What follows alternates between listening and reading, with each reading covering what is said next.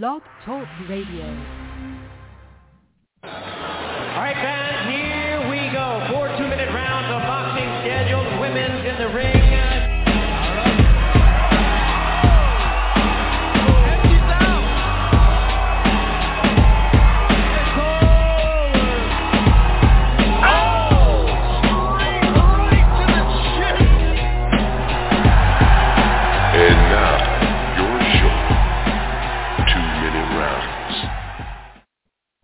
Boxing fans, to the two-minute round, your hooks and jabs look at female boxing. This is episode number 113. My name is Felipe Leon, all the way from Southern California, and with us as well in Northern California is none other than Mrs. Lupi Gutierrez. Lupi, how you doing tonight? Hey, I'm doing good. Hey guys. Hey David. Hi, Lupi. And as just mentioned, in the Inland Empire, just east of Los Angeles County, is Mr. David Avila. David, how you doing? Uh, very, very good, Felipe. How are you? Good, good. Thank you. Well, we have a, a great guest, a first-timer. Uh, we repeated guests throughout the years here on the show, but now we have a very special guest, first time on the show, and is none other than three-divisional world champion Ibeth La Roca Zamora, all the way from the state of Mexico. She should be calling in in a little bit talk to us, obviously about her legendary career. And if you have followed female boxing and you follow, you know who uh, Miss Ibeth La Roca Zamora is. And she's just coming off a controversial loss to Marlen Esparza where she lost her WBC 112-pound title. But we'll be talking to her about that and her career. But before we get to that call, let's go back a little bit to the fight results, which were uh, some of them. Uh, there was some fights in the last couple of weeks, actually the last three weeks since that we had our last show. Starting off on Saturday, June 19th in Germany, Fanari, Faneri Netiri, Netizri, who is uh, a native of Thailand from Bangkok, but she's fighting out of Germany. She is undefeated and captured the vacant WBC youth title with a majority decision over Cheyenne Hansen in an eight-rounder. Scores there were 77-75 two times and an even 76-76. And the same night in Miami, Florida, Melissa Odessa Parker scored a unanimous decision over late sub Calista Silgado to capture the vacant IBO bantamweight title. Scores there were 190, 189, and 99-91. And in Las Vegas, Nevada, Top Rank on ESPN gave us Mikaela Mayer defending her world title, uh, WBO 130-pound title for the first time against the tough and rugged and very experienced Erica Farias in a 10-rounder. Scores there were 98-92 two times and 97-93. I was actually quite surprised with Erica Farias. The last time that we actually saw Erica Farias was in that rematch with Jessica McCaskill at 140 pounds where she lost her title and now that she was trying to regain it back from McCaskill. And she left a lot to be desired in that fight where she was holding a lot, throwing a lot of punches, and not really being the Erica Farias that we saw in the first fight with Jessica McCaskill. And in this one against Mikaela Mayer, we did see that Erica Farias at 10 pounds lighter, which wasn't the first time she had made that weight, but she it had been quite some time that she had made uh, the super featherweight uh, limit. And we did see her throw more punches. And I think, in my opinion, and I don't know if you agree with this, David, we'll start off with you. I think she gave Mikaela Mayer more of a fight than Ewa Brodnicka did, who was the world champ that Mikaela Mayer beat to capture that WBO title. What do you think? No, absolutely. I agree with you. Uh, I thought she did a, a way better than I expected. She did do better than Brodnicka.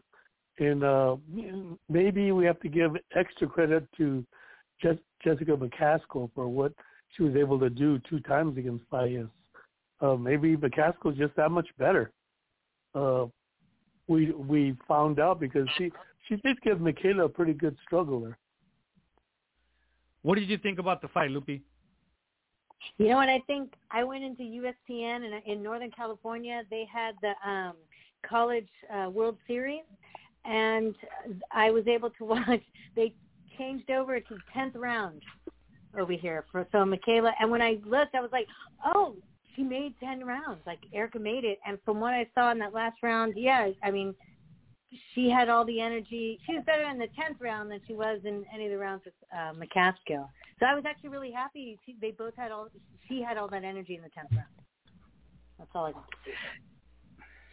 Yeah, I was pretty surprised with Farias and the way that she was actually able to land some overhand right hands over the taller Mikaela Mayer. And although obviously Mayer dominated the the fight, I think it was a little bit closer than the 98-92. I would even go as far as saying 96-94, which was a tad a bit more generous for Farias than that last 97-93 that official judge had it. But it's actually a good showing for Farias. Let's see where she goes from here. And actually, we have more information about where May- Mayer is going um, in the future, and we'll talk about that in the fight chatter. Also, the same night in El Paso, Texas, or actually it was in the afternoon on the zone, Marlen Esparza captured her full first full-fledged world title with the unanimous decision Bet Zamora, La Roca Zamora, who is going to be our guest a little bit later on. That fight was for the WBC 112. It was a very close fight, nowhere near the 97-92 that one judge gave it. And then the two other judges gave it 96-94 and actually a very close 95-94. Ibeth La Roca Zamora actually, uh, was it Zamora that touched the canvas or was it Esparza? It was Zamora, right? No, it was Esparza. No, who, uh, no, Esparza in Esparza. the first round. Yeah, it was Esparza.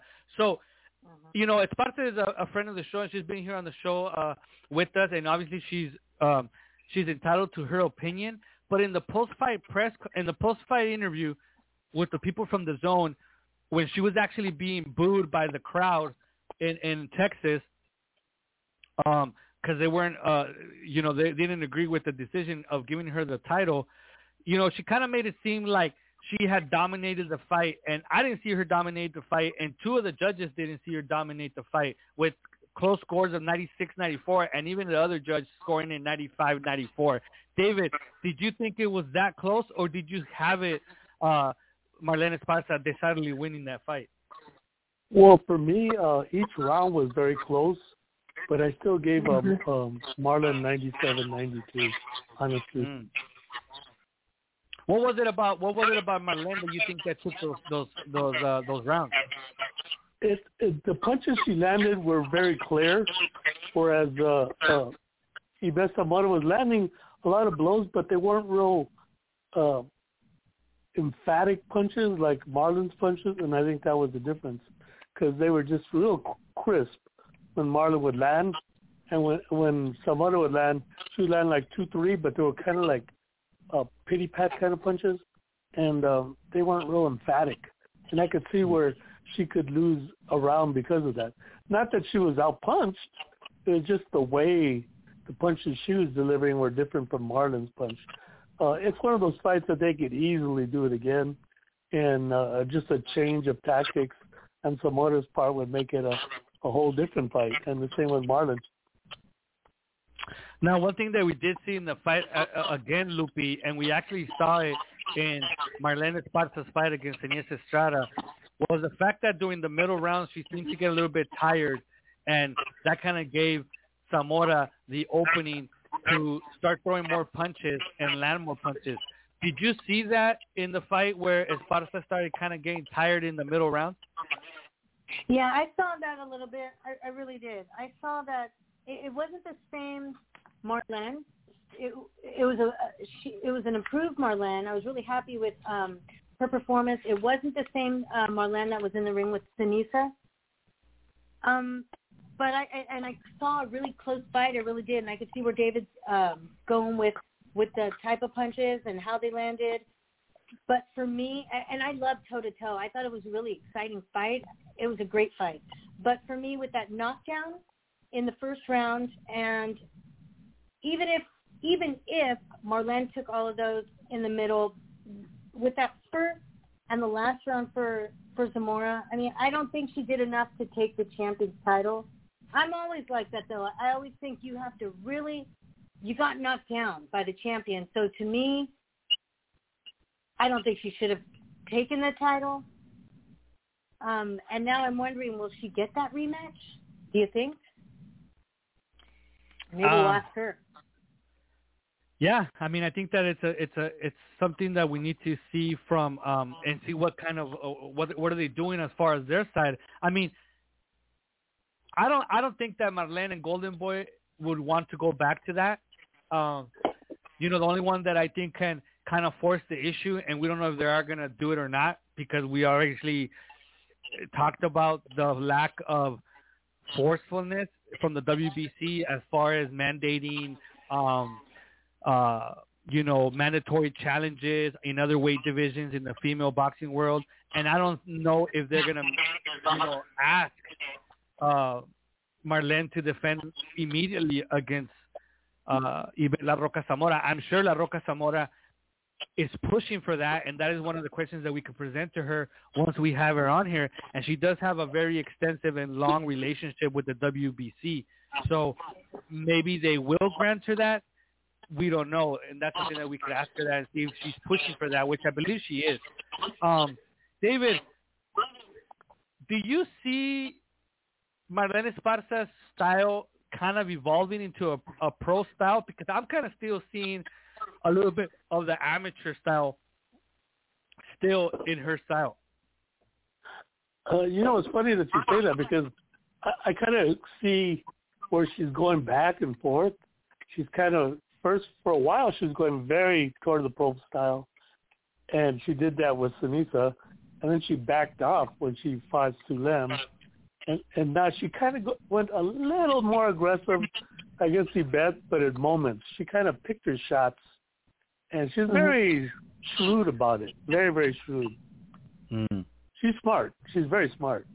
Yeah. Now, moving on to Friday, June 25th in Denmark, Dina Thorslund scored a unanimous decision over Mexican Jasseth Noriega to defend her 118-pound WBO title. Scores there were 98, 93 times. And on Saturday, June 26th in Chihuahua, Mexico, Yamilet Mercado scored a unanimous decision over Angelica Rascon in a 10-rounder at 122 pounds, defending her WBC title. Scores there were 98-90, 97-91, and 96-92. And quite honestly, I just finished watching this fight, and that was uh, atrocious to, for them to even score the fight 98-90 for Yamilet Mercado. I mean, it was I, I don't see what the judge was seeing. 97-91 for the second one. Even the third one at 97, 96-92 um, is is way off the line. I mean, they did take away a point for Rascon. They took away a point for Mercado. The TV uh, commentators had Mercado winning. Jackie Nava, who was a uh, uh, an invited uh, commentator, had uh, Rascon winning. They all of them had Rascon winning, and really, I just don't see how Mercado can hold that title for much longer because every time I seen her, even when she won the title, in my opinion, she didn't deserve it. David, did you get a chance to catch the fight? No, I'm sorry, I didn't get a uh, uh, opportunity. Lupe, did you watch it? I watched a little bit of it that you sent. Um, Angelica's a brawler, man. She is tough. I don't know how she I mean, she's favored, and it just seems like the scorecards being so wide, or it's just like a trend right now, and a lot of fights. It's kind of frustrating. Honestly, I mean, I, I, I, if you know the politics of boxing and you know who's behind Yamilet Mercado and who her promoter is and who her manager is and who the TV network has, I mean, I hate to say it, but they're protecting her. You know, they're protecting her, and they would have to knock her out for her to lose that title because it's just the politics. Even the even the referee was trying to do all she could to protect her, and the referee it was a female referee, and I think that is kind of disservice to female boxing. I mean, we want to see female referees out there and get their opportunity, but if they're not experienced enough, even if they're female referees, and if they're not experienced enough for world title fights, they shouldn't get the call to judge, I mean, to be a referee at a world title fight because she really wasn't really controlling the fight. Um, it, it was just a horrible performance by the referee and even more horrible performance by Mercado. And I obviously think that Rascon deserved that win. But, uh, you know, Mercado took, I mean, I mean, they don't even try to hide it with those scores. And lastly, and if you get a chance to watch the fight, it's on YouTube. You could just search for it with Yamilet Mercado uh, versus Angelica, Angelica uh, Rascon, and you can see that for yourself. And lastly, in the results on Tuesday, June 29th in Tokyo, Japan, uh, former champion Miyu Yoshida takes back her belt with the split decision over the female that defeated her, Tomoko Okuda, in a 10-rounder uh, for the 118 WBO title. Scores there were 96-94 two times in 96-94. David, did you get anything from our Japanese uh, correspondent as far as how the fight turned out? Turned out, and is Yoshida did deserve the split decision? Um, I don't. I I haven't heard anything about that fight. I, all I heard from was from Miyu herself. She did contact me and tell me that she had won the title and that she made some adjustments in the fight. Uh, started out quicker and changed her, her uh, actually her strategy. She said she changed her strategy. She wouldn't say exactly what it was. She was very protective of that. But wow. She was very she, she she was very very glad that she was able to show that she could defeat her or win her title back. Now on the all-female boxing website, the theprizefighters.com, where obviously, um, in hopes of transparency, David and I write for. Um, are we gonna get a report from our, our, our correspondent about the fight? Do you know? Hope, hopefully so, but she's also involved with the fights that are going to be going on with Golden Boy, which is next week with Naoko Fujioka and Sulem Urbina and Seniesa Estrada and Tsunami Tenkai. So uh, Okay. if she can get away from that, she's kind of busy right now. Okay, no problem. Well, we we got through our fight results, and oh, we just had her. She should be calling back because um, we just had um, I think we just had Ibeth La Roca Zamora on the line right now. But let me see if we could try to get her back on here because it looked like she was on here. Um, let me see if I could get her back. Oh, there she is. Let me patch her in. One second. Bueno, Ibeth. Sí, bueno. Sí, bueno, ¿es Bueno, Ibeth bueno. Zamora? Sí, de Zamora. ¿Me escuchas? Sí, sí, sí, sí, escucho bien. Ah, perfecto. Muchas gracias por llamar. Es un honor para nosotros tenerte aquí en el programa. Eh, te hemos querido contactar por mucho tiempo y te damos las mil, mil y muy muchas gracias de estar aquí con nosotros. No, muchísimas gracias por la invitación y bueno, estoy aquí, aquí a la orden, un gusto por estar con usted. Mira, eh, el programa es en inglés, eh, Iber. Lo que voy a hacer es de que yo te voy a traducir. Eh, le voy a pasar la batuta a, a mi coanfitrión David Ávila. Él va a hacer la pregunta en inglés, yo te la traduzco, tú la respondes y luego yo traduzco tu respuesta, ¿ok? Mm, sí, sí, sí, sí. Okay. All right, folks. Well, here we have it. We have the three divisional Mexican world champion, Miss Yvette La Roca Zamora. She's here with us now. I'm going to be translating for her, so I already explained that to her. So, David, go ahead and make your question. I will translate it to Spanish, and then I will translate her, her response. Go ahead, David. Well, first of all, I wanted to say, Pete, what you said, that it's a great honor to have her, uh, a future Hall of Famer for sure, on this on this show. And I just wanted to tell her that first. Ibeth, eh, David Ávila, que es un reconocido escritor del boxeo femenil en los Estados Unidos. Para empezar, te quiero dar las gracias por estar aquí con nosotros. Es un honor, un honor para nosotros tenerte aquí a una futura Salón de la Fama y por su parte quiero darte las gracias de estar aquí con nosotros. No, muchísimas gracias y para mí un honor el poder que, que se eh, hayamos hecho contacto y de verdad muchísimas gracias por y por las palabras que me dicen, no, eh, uno va boxeando y no se imagina, pero muchísimas gracias. She says, David, that she thanks you very much for those words and that it's an honor for her to be here with us uh, and for us to uh, make the contact with her and to and to have her on the show. Well, you know, first off, my, my big question is, how did she get involved in boxing? La primera pregunta, Ibeth, es ¿cómo eh, te introduciste tú al boxeo? ¿Cómo empezaste en, en el boxeo? Mm, Yo comienzo a los 15 años. ¿Por qué? Porque, mira, hasta ahorita no sé por qué me gusta el boxeo. Mi sueño era ser futbolista profesional. Eh, pero ya a los 15 años conozco, empiezo a escuchar mucho de box. Mis papás eran fanáticos del boxeo. Iban a todas las...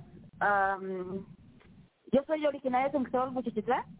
Y mis papás Ujú. veían solo las peleas que estaban por pago por evento. Entonces, yo recuerdo que ellos iban en las noches eh, a Toluca, porque está, yo, yo vivo en una, en una comunidad rural, y veían la- las peleas en pago por evento, solo lo escuchaba.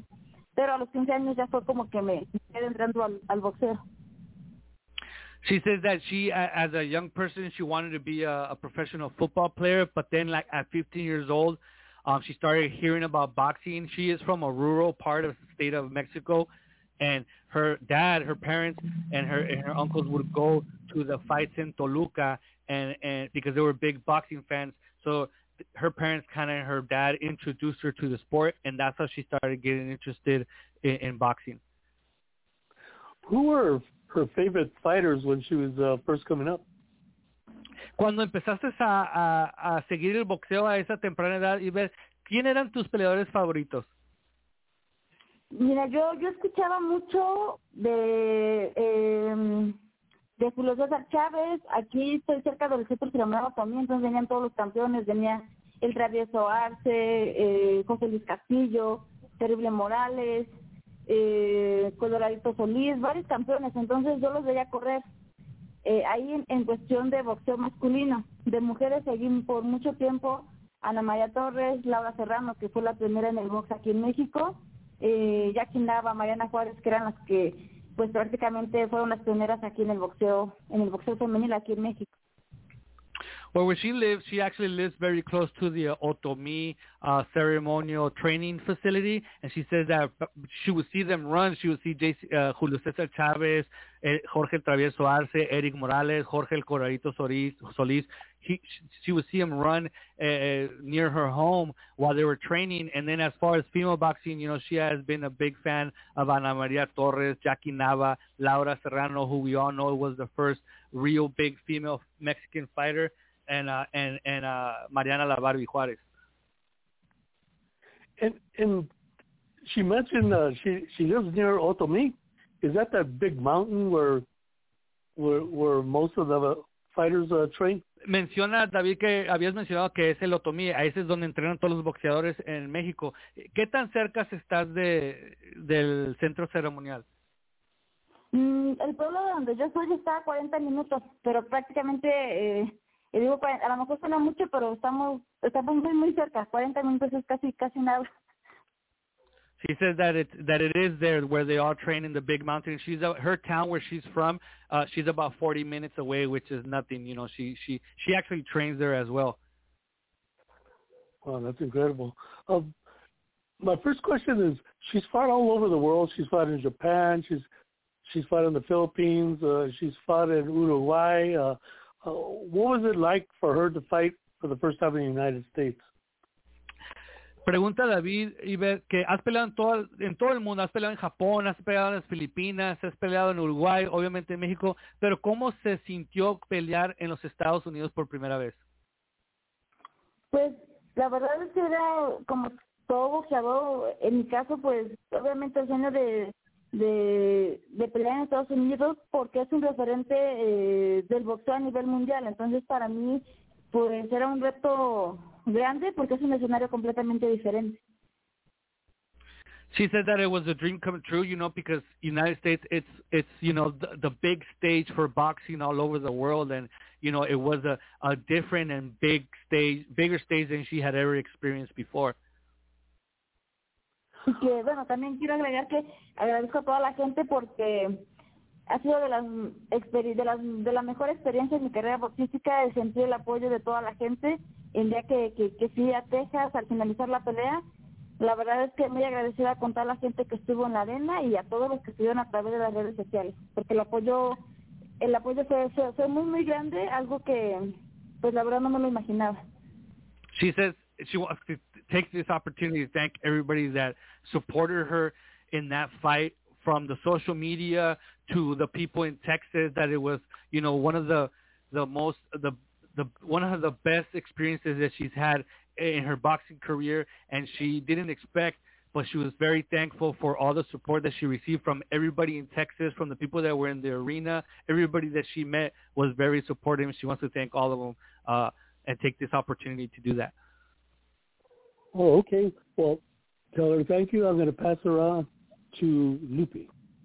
Ahora David te da las gracias y ahora eh, le vamos a pasar la batuta a la otra con anfitriona que se llama Lupe Gutiérrez. Go ahead, Lupe. Hi, David. Congratulations on a great showing on your U.S. debut, and congratulations on such a beautiful career. You fought everybody.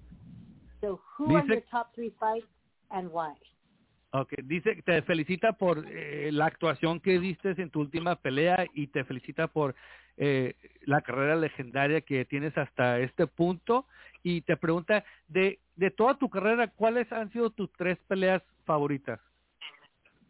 Mis tres peleas favoritas, eh, bueno, muchísimas gracias porque gustó la pelea de- del sábado pasado. Creo que en primer lugar tengo que poner la pelea del sábado pasado por, a pesar del resultado, que el resultado no fue fa- favorable para con nosotros, eh, pero ha sido de las peleas que he disfrutado más por todo el apoyo, eh, porque la gente vio realmente quién ganó esa esa esa noche, esa tarde eh, esa contra Marlene.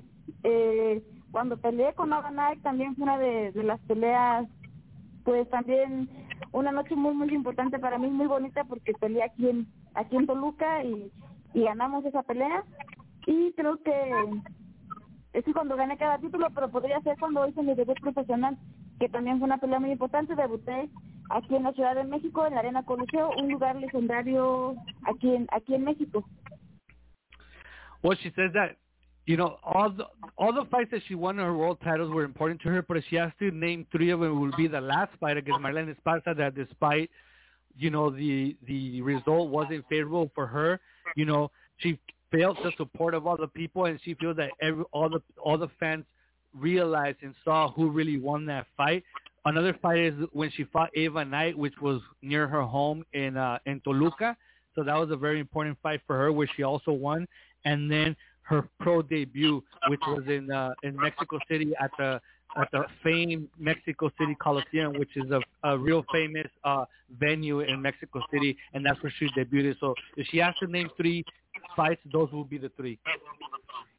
That's great. And looking back um, so far in your career, what's your greatest achievement and your biggest disappointment? Y viendo tu carrera, este, Ibeth, ¿cuál sería tu logro más grande y a la vez tu decepción más grande de tu carrera? Pienso que el logro más grande hasta, hasta ahorita fue la eh, la victoria sobre Avanay, porque fue una pelea muy muy fuerte en donde nadie daba crédito a que pudiera yo ganar esa pelea. Eh, y la decepción pudiera ser, eh, ¿qué te puedo decir? Mm, pues es que a pesar de las derrotas que he tenido, la verdad es que me voy con un aprendizaje enorme. Yo creo que sin esas derrotas no hubiera tenido grandes cosas para poder llegar a donde a donde estamos. Pero luego la gran decepción es que en mis inicios de mi carrera los promotores siempre me decían no no quiero trabajar con mujeres. Creo que, que fue lo más fuerte que, mm, que me tuve yo que enfrentar y sabía que tenía que hacer un gran trabajo para que los promotores tuvieran algún espacio en el camino. Digo, eso, eso tiene que más de 10 años, más de 12 años más o menos, que no era bien aceptado el boxeo femenino. She said that her biggest accomplishment was her win over Ava Knight because it was a very tough fight and that not a lot of people thought that she could beat Ava Knight. If we remember, Ava Knight was a, a, a name in Mexico. She was beating all the Mexican fighters. And even though she would want to say that her biggest disappointments are her losses, she doesn't do that because she says that you still learn from those losses. So her biggest disappointment was at the beginning of her of her career when they would really have to fight to get on cards because a lot of promoters didn't want to uh, have female boxing. So the the struggle that they had to go through to get on the cards was, uh, you know, 10, 12 years ago. That's like the biggest disappointment that she's had in her career. Okay. Um, she has said, um, despite the hard training, the emotion and the nerves of the first amateur fight you never forget. So what does she remember of her first amateur fight?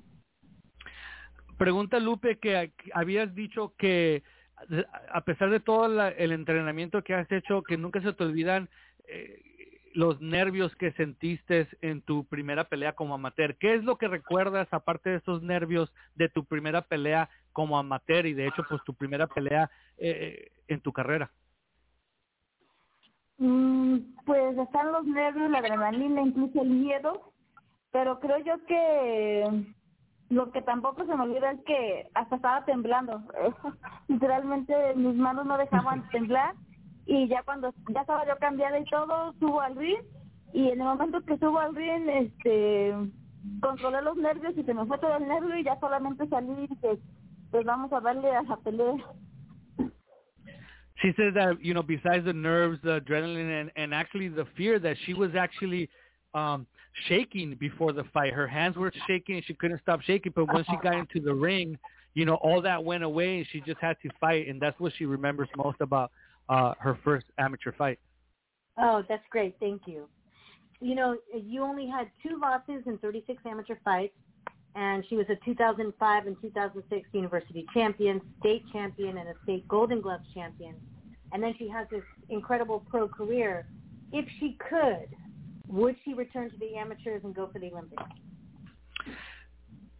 Tuviste solo dos derrotas y 36 triunfos como amateur, ganaste eh, torneos universitarios y de los este, guantes de oro como aficionada y obviamente no se no, no le pides nada a tu a tu carrera profesional, pero si tuvieran la oportunidad, ¿regresarías a los amateurs y buscar un lugar como en las Olimpiadas?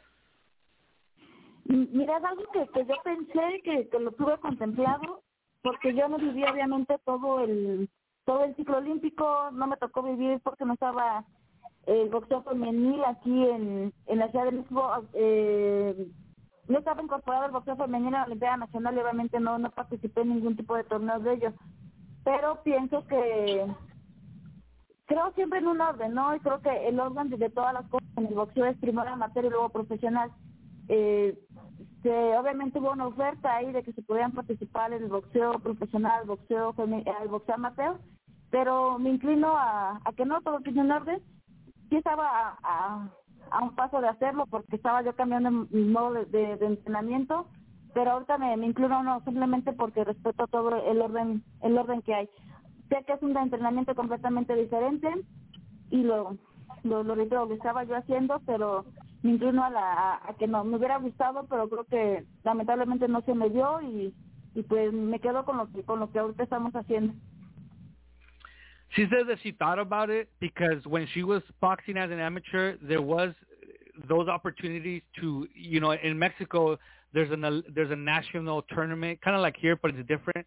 And female boxing wasn't part of those national tournaments back then, so you wouldn't even get the opportunity to try to go to the Olympics. But she does believe that there's an order of things, and the order of things is that you're first an amateur and a professional. And she did think about it, you know, when there was an offering from the the National Olympic uh, Committee in Mexico to allow professionals to go. But at the end, she she realized that the order of things are the order of things, and that you first are an amateur and and then a professional. And now that she's a professional, she's going to continue to be a professional, so she wouldn't go back to to try for an Olympic berth. Thank you. So how is she still involved with the amateurs? And how is she giving to the next generation? Sigues de una forma involucrada con, con, con el sistema amateur y si, y si sí o no, ¿cómo, eh, si le estás ayudando a las nuevas generaciones de boxeadoras femeniles en tu región o en México? Sí, de hecho, lo que estoy haciendo en conjunto con mi esposo, eh, no solo en el boxeo femenil, sino que estamos tratando de involucrarnos en hacer en la logística para organizar eventos deportivos. Aquí estoy en Toluca, en el Estado de México. Hacemos funciones eh, amateur para que ellos estén fogueando.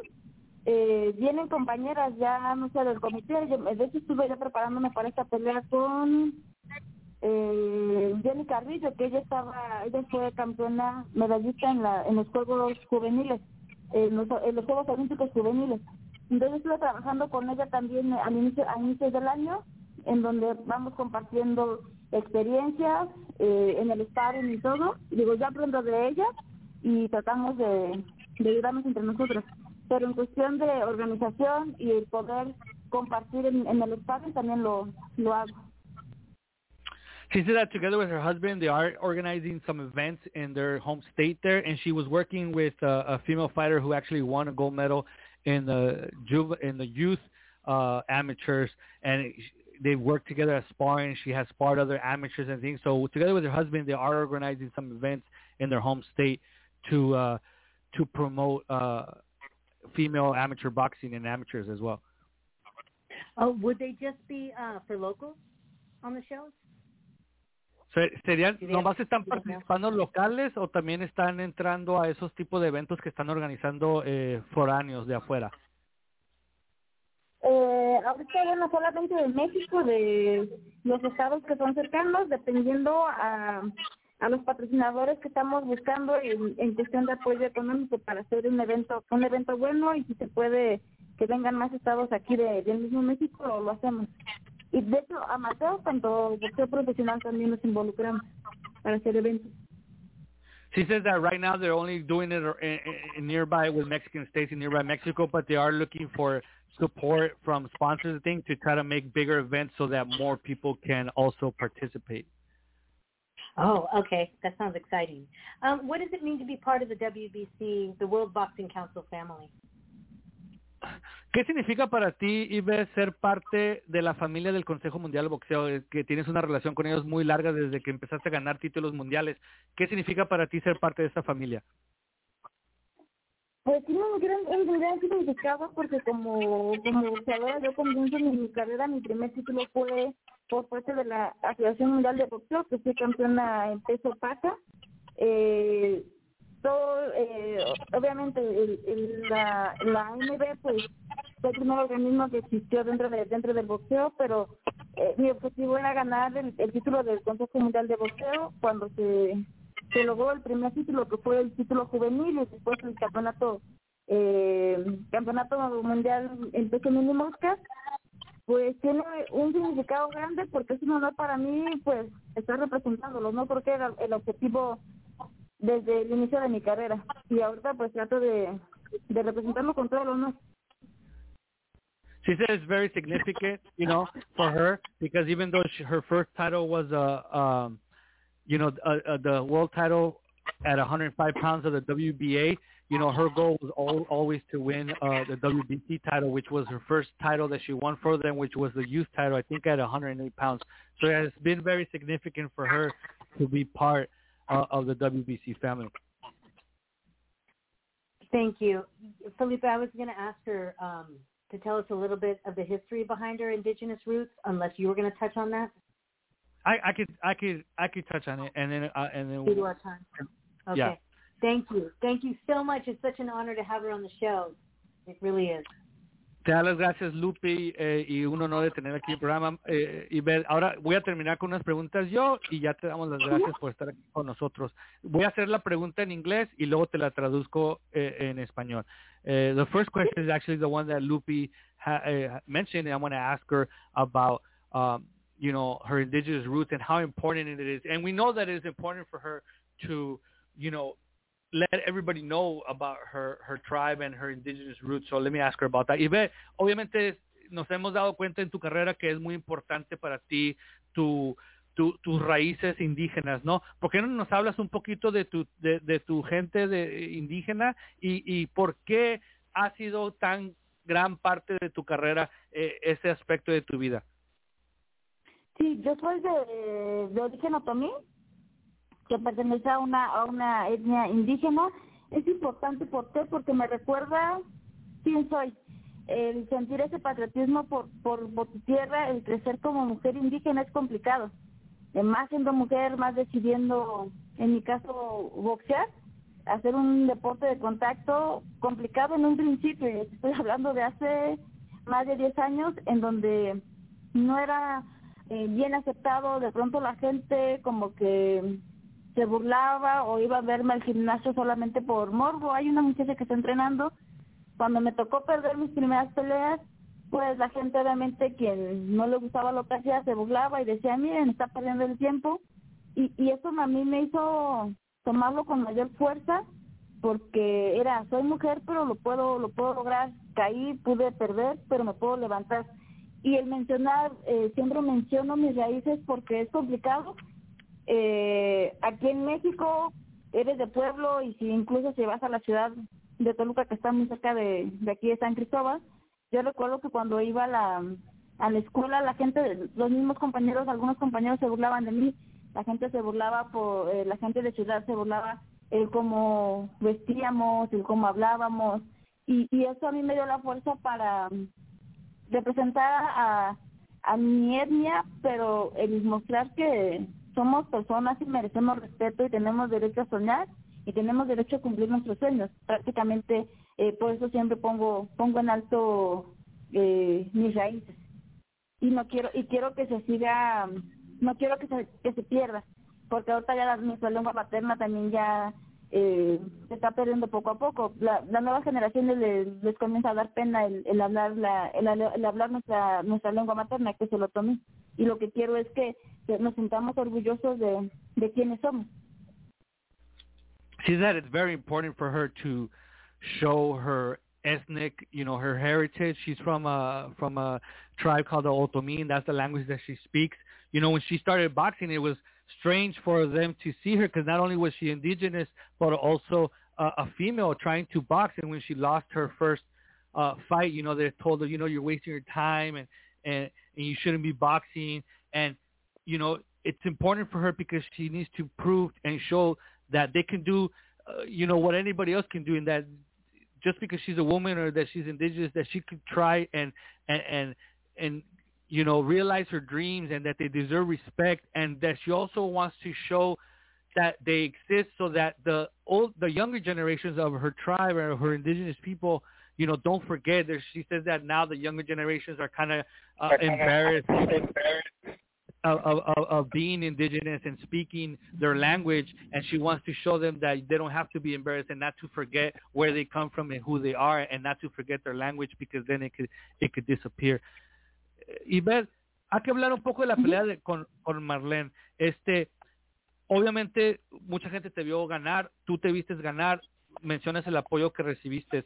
Este, ¿Qué es lo que, que, que te sorprendió o de que no estabas lista en el estilo de Marlene? Déjame hacer la pregunta en inglés para, para que la gente lo pueda escuchar. I asked her about the Marlene fight, and you know, obviously a lot of people saw her win. She thinks she won the fight. It was, you know, it was a close fight.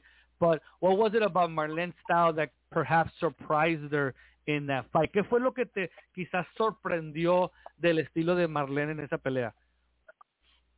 Mm, pues lo único es que pues iba al frente y me tiraba todo su cuerpo y, y, y metía mucho, estaba mucho con la cabeza. Eh, la verdad es que sabíamos que era rápida, creí que pegaba un poco más fuerte, eh, la verdad es que eh, con todo el respeto lo digo más bien no no eh, no pega fuerte solamente como que puntea eh, no sienta bien el golpe y creo que lo más era que, que metía mucho la cabeza y, y, metía todo todo el cuerpo.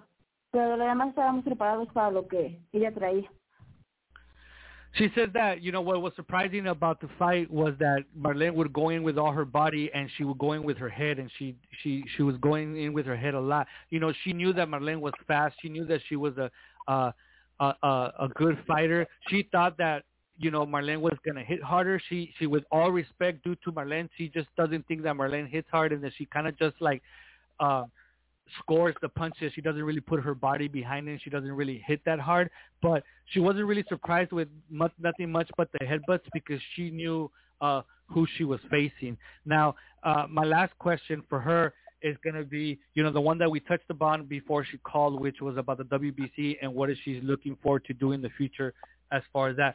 Eh, Ibeth, sabemos que tenés una relación larga con, con, con el Consejo Mundial de Boxeo y, y y que esta pelea fue una pelea cerrada donde las apuntaciones estuvieron muy cerradas. De hecho, un juez solo la vio ganar por un punto, otro por dos puntos.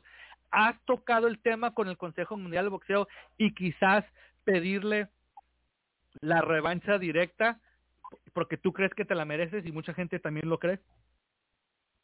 Sí, mira, qué, bueno que tocas que tocas el, tema. Nosotros, yo trabajando directamente con eh, MTK, con MTK Global. Eh, ahora tengo el, contacto igual con Mariana Caballero, que agradecida porque a través de ella es que estamos estamos ahorita platicando. Ellos son los que ahorita están, están viendo esa esa cuestión de que la pelea sea una revancha directa y la misma Marlene eh, quiere la pelea porque ella dice dio unas puntuaciones y yo respeto las puntuaciones, pero creo que eh, ella sabe que cómo se dio la pelea, sabe lo que pasó arriba del ring y pienso yo que que se abra una posibilidad de que pudiéramos pelear nuevamente y yo pienso también que la gente quiere volver a ver esa pelea. De, darse, obviamente cambiaría, cambiaría algunas, habría algunas adecuaciones en, en mi entrenamiento porque en esta pelea la verdad es que pues considerando que a lo mejor va a salir a boxear, no sé, pero habría unas adecuaciones para para que no que no deje duda. She says that you know she's working with MTK, MTK Global and her rep through MTK Global, which is Mariana Caballero, who actually we want to thank publicly here on the show because it was through her that we were able to secure this interview with with Ibeth. She says that they are working with the WBC directly. They're trying to see if they could ask for the rematch uh, directly, and that she feels that Marlen wants the rematch as well because I don't think that she would be satisfied um, with the way that the fight was scored, and so she wants, and she expects and she knows that the people also want the rematch. And one thing that she would do is kind of change her change her train a little bit and work on a couple of strategy points because now they know how Marlen actually fights and they would work on that so that way there would be no doubt. Now my last question for her before we let her go, I know I said the last one was her last question, but this is definitely the last question, mm-hmm. is that if if by any chance she cannot secure the, the, the, rematch with Marlene Esparza, what is next for her? Y ves, mi última pregunta, ya sé que es tarde allá en la Ciudad de México o en el Estado de México, eh, donde te encuentras en Toluca. ¿Estás en Toluca o en el Estado de México? Eh, eh, eh, en el Estado de México, pero Toluca es la, la capital. Entonces, es ah, un municipio. Ah, ok. Pero yo sé que es tarde, ¿no? Entonces, mi última pregunta para ti es, si no puedes, este, si no te pueden si por X razón no puedes asegurar la revancha directa con Marlene Esparza, ¿qué sigue para, para ti, la Roca Zamora? ¿Sigue quedarte en las 112 libras, subir en las 115? ¿Qué, ¿Qué es lo que sigue para ti si por X razón no puedes asegurar la pelea contra Marlene Esparza? Mira, ahorita yo, mira, espero que todo se dé bien y se pueda dar esa pelea. Si no, me gustaría a mí, pues obviamente, eh, recuperar o, o, tener algún cinturón en las 112 libras. Si de no poderse, mira, mi objetivo es subir de división, poder capturar un cuarto título en diferentes divisiones, en peso super mosca. Eso es lo que también tengo en mente y, pienso yo que, que lo puedo lograr, porque trabajando fuerte eh, he visto quienes están como campeones y pienso que, que hay posibilidad de que también podamos pues, ganar un cuarto título mundial. She says that she's hoping that the rematch with Marlen Esparza can be done. That is what she's really focusing on. But if not, she would look to find another world title at 112 pounds. And then from there, she would move up to 115 pounds because she is she wants to win a title in a fourth division. She sees who the world champions are at 115 pounds, and she thinks that she can take them on. Obviously, with hard work and dedication, but that is something that is one of her goals is to actually win a world title at 150 wow. pounds. So with nice. that said, any other questions, David or or um or Lupi? No, just a thousand thanks. Yes, thank you. We're honored. Bueno, Ibeth, te quiero dar las muchas, las muchas gracias por estar aquí con nosotros. Eh, fue un honor. Es una, es, tú eres una de las invitadas que siempre hemos querido tener este programa. Tenemos como cuatro años con este programa como 113 capítulos dedicados al 100% al boxeo femenil y te queremos las gracias de todo corazón de estar aquí con nosotros. No, para mí no, los, los he seguido durante eh, durante ya un tiempo y para mí un honor estar con ustedes. Eh, afortunadamente se, se pudo hacer el, contacto. Eh, Mariana que, que nos hizo el favor de hacer el contacto. Eh, y bueno, la verdad muchísimas gracias. Espero que les haya gustado la pelea y espero también pronto poder regresar nuevamente a en Estados Unidos y que les sigan gustando. Eh, tengo que prepararme mucho mejor y, dar mejores peleas, pero espero que, que les haya gustado la pelea. Que gracias por el espacio, que Dios bendiga su vida para siempre y bueno, muchísimas gracias, les mando un fuerte abrazo a, allá en el estudio. Muchas gracias. Déjame traducir antes de que te demos el adiós. She says that thank you very much that she has been following our show for quite a while and she wants to thank us and Mariana Caballero for putting it all together. She hopes that we love we like their fight and she hopes that um, in the near future she could fight in the United States again and to God for God bless to every to God bless everybody listening and for everybody here. And she thanks us again for being here on the show. Muchas gracias, Ivette, y pues estamos en contacto y que no sea la última, la primera ni la última vez que, que estés con nosotros. No, muchísimas gracias y estamos a la orden. Les mando un fuerte abrazo, de verdad, muchísimas gracias. Muchas gracias. Buenas noches. Buenas noches, un abrazo. Buenas noches. And whether you have it, folks, Mrs. Yvette La Roca Zamora, eh, you know, it's somebody that we have tried to get on the show uh, in the past, but we had some issues. But now we finally got her. It, she's been one of my uh, personal uh, guests that I've always wanted to have, and we finally got to speak to her. And you know, we talked about her career uh, on our last show, and really, she is one of the, you know, Laura Serrano was the first real big fighter out of Mexico. We actually had Mariana Juarez and Barbie and Jackie Nava and Ana Maria Torres. But, you know, for me, as far as resume, I don't think there's another fighter out there that has a resume that Ibeth La Roca Zamora has. David? No, without a doubt. I mean, the the accomplishments she's uh, been able to do. Um, I mean, the places she's fought, the people she's fought. I mean, she's that's Hall of Fame stuff. Yeah, Well, and we- and what she represents. It's like, you know, with her her tribe and and I mean, yeah, she's fought the best, and, and it's like speaking to royalty, boxing royalty, true boxing royalty.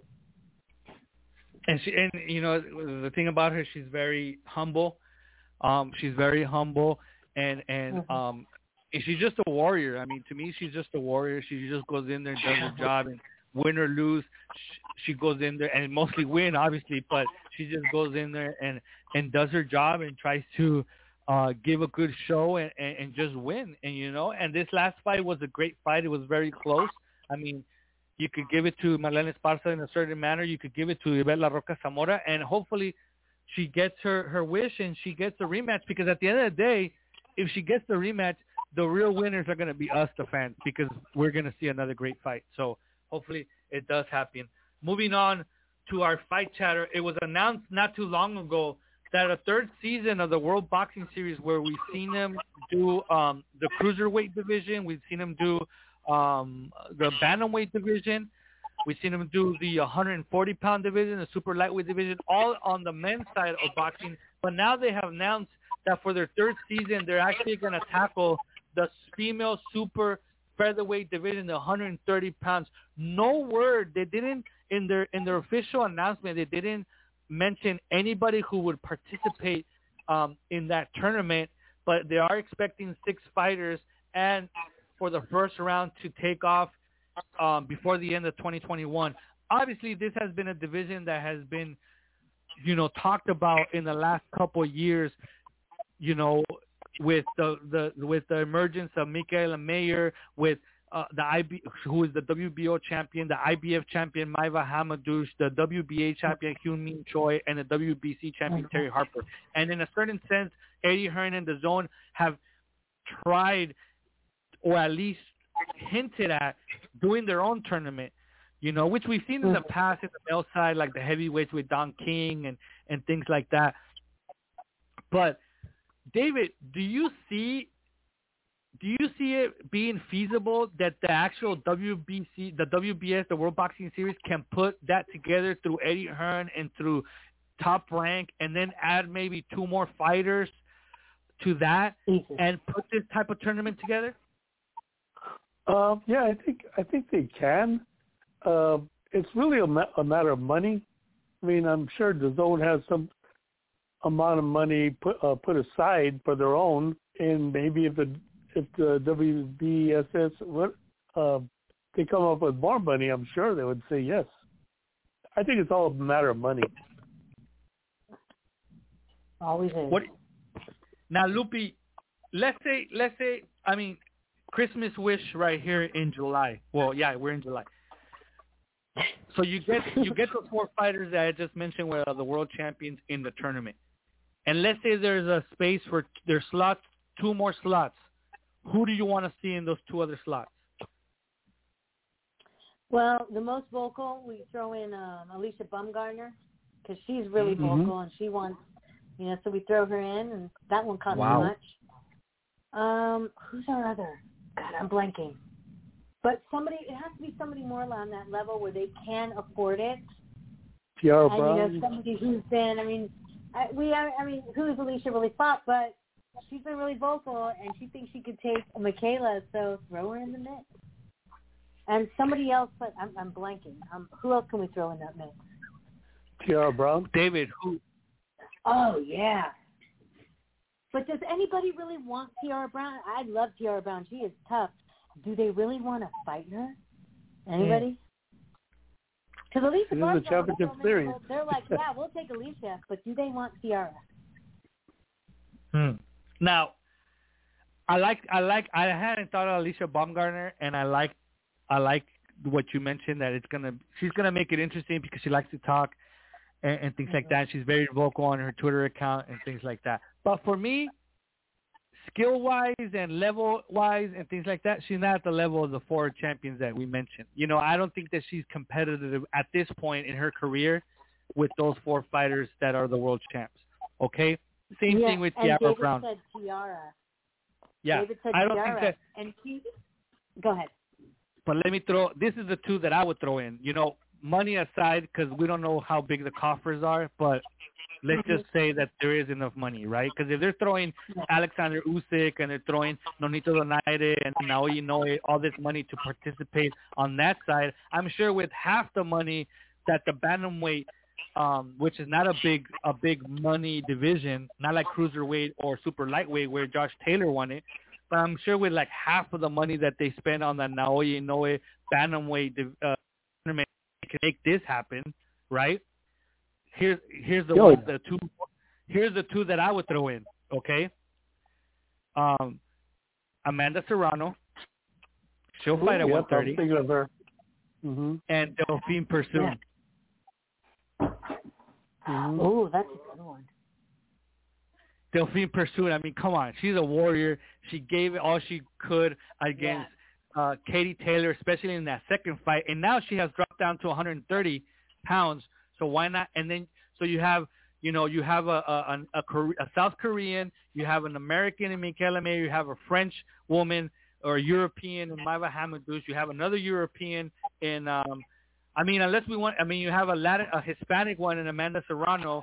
I mean, really, there really isn't a very competitive Mexican at 130 pounds. I mean, you want to really, there really isn't. You know, the one that can compete there. So we'll go with Amanda Serrano, and then we have another European, Delfine Persoon, who we know is a warrior. If they could put together those six women in a tournament, I think it would be one of the most, if not the most, exciting and competitive tournament that the World Boxing Series has had to this point.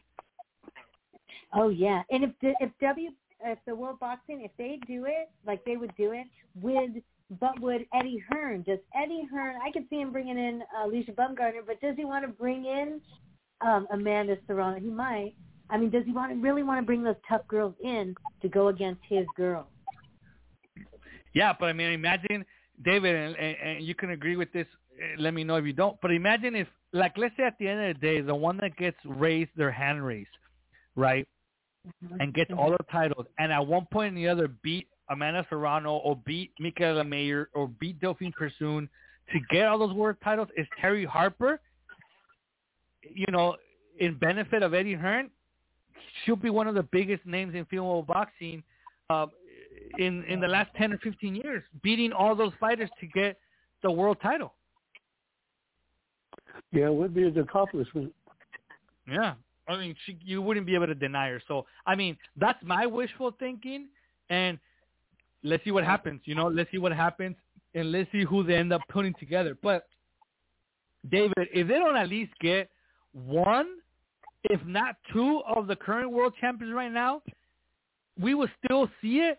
But I don't think it's gonna have the same pedigree to to name it something than like the 140 pound or the cruiserweight or even the 118 pound tournaments that they had on the male side because the winner of the 140 pound tournament over there was Josh Taylor who is now the undisputed 140 pound champion.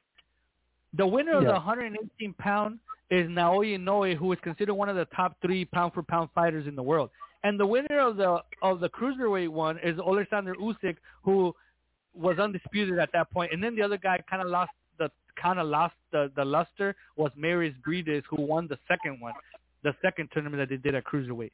So if you don't get at least two of the champions, if not one of the champions, and then the other fighters are, are the likes of, no offense, but I don't think they're at that level yet. Tiara Brown or Alycia Baumgardner or another fighter of that ilk is not going to have the same pedigree that those other male side tournaments had. Do you agree or disagree, David? Oh yeah, I agree. But my uh, the reason I mentioned them is because I know they can get those fighters involved.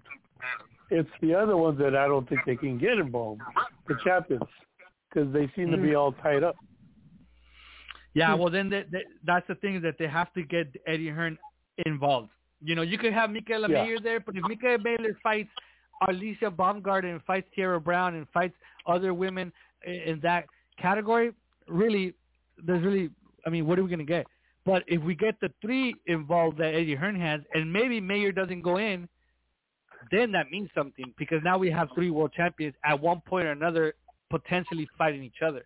So I mm-hmm. think that the, the WBS has to call Eddie Hearn and try to figure something out. Now we get all four of them. That's something that's off the charts. So we'll see Yeah.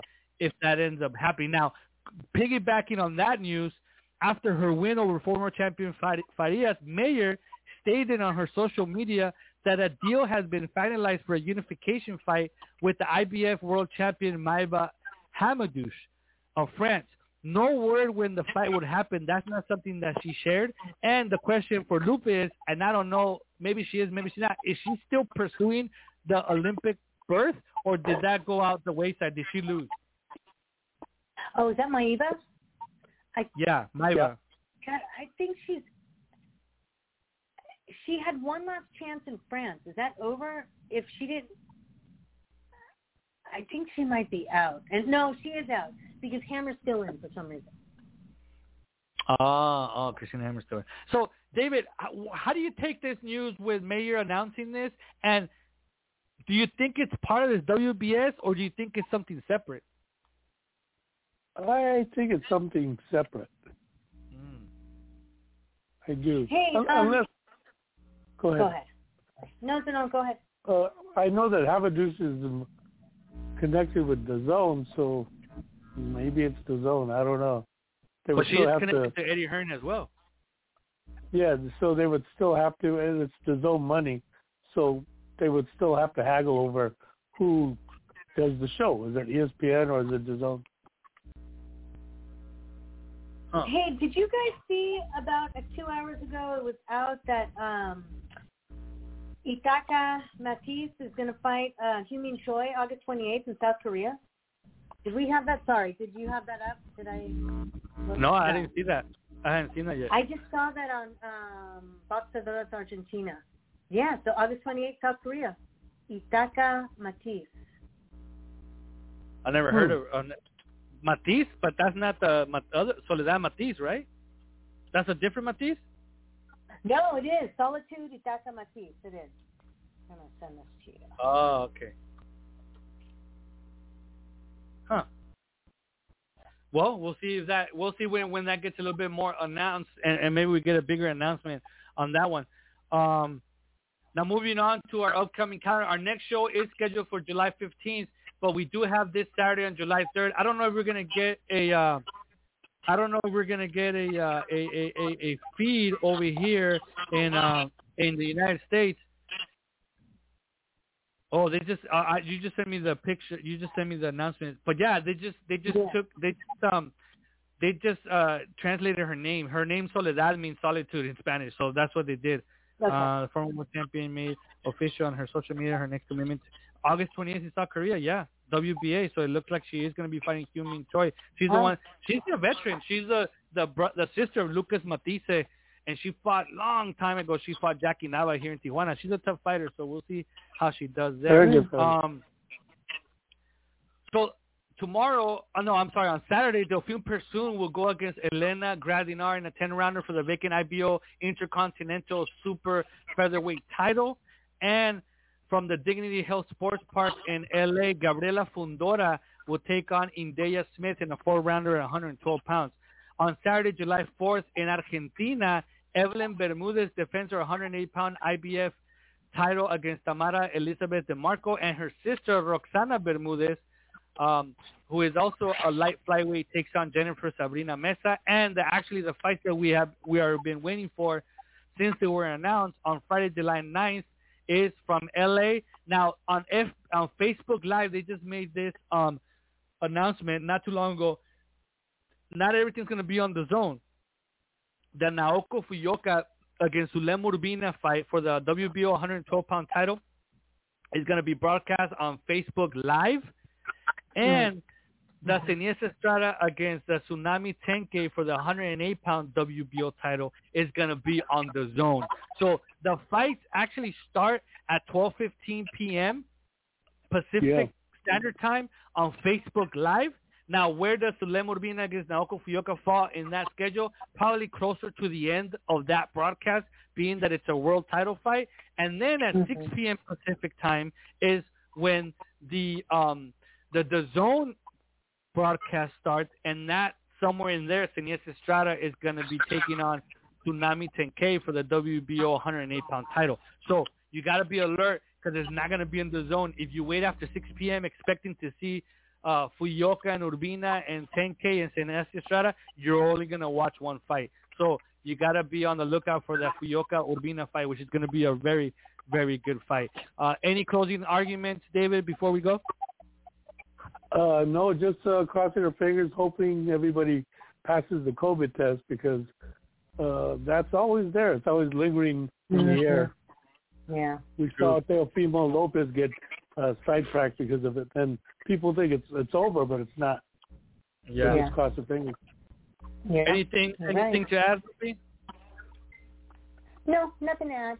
Actually, I was just looking at that Gabriela Fundora and the India Smith this weekend, and that India, she just fought last weekend, so she's on a roll.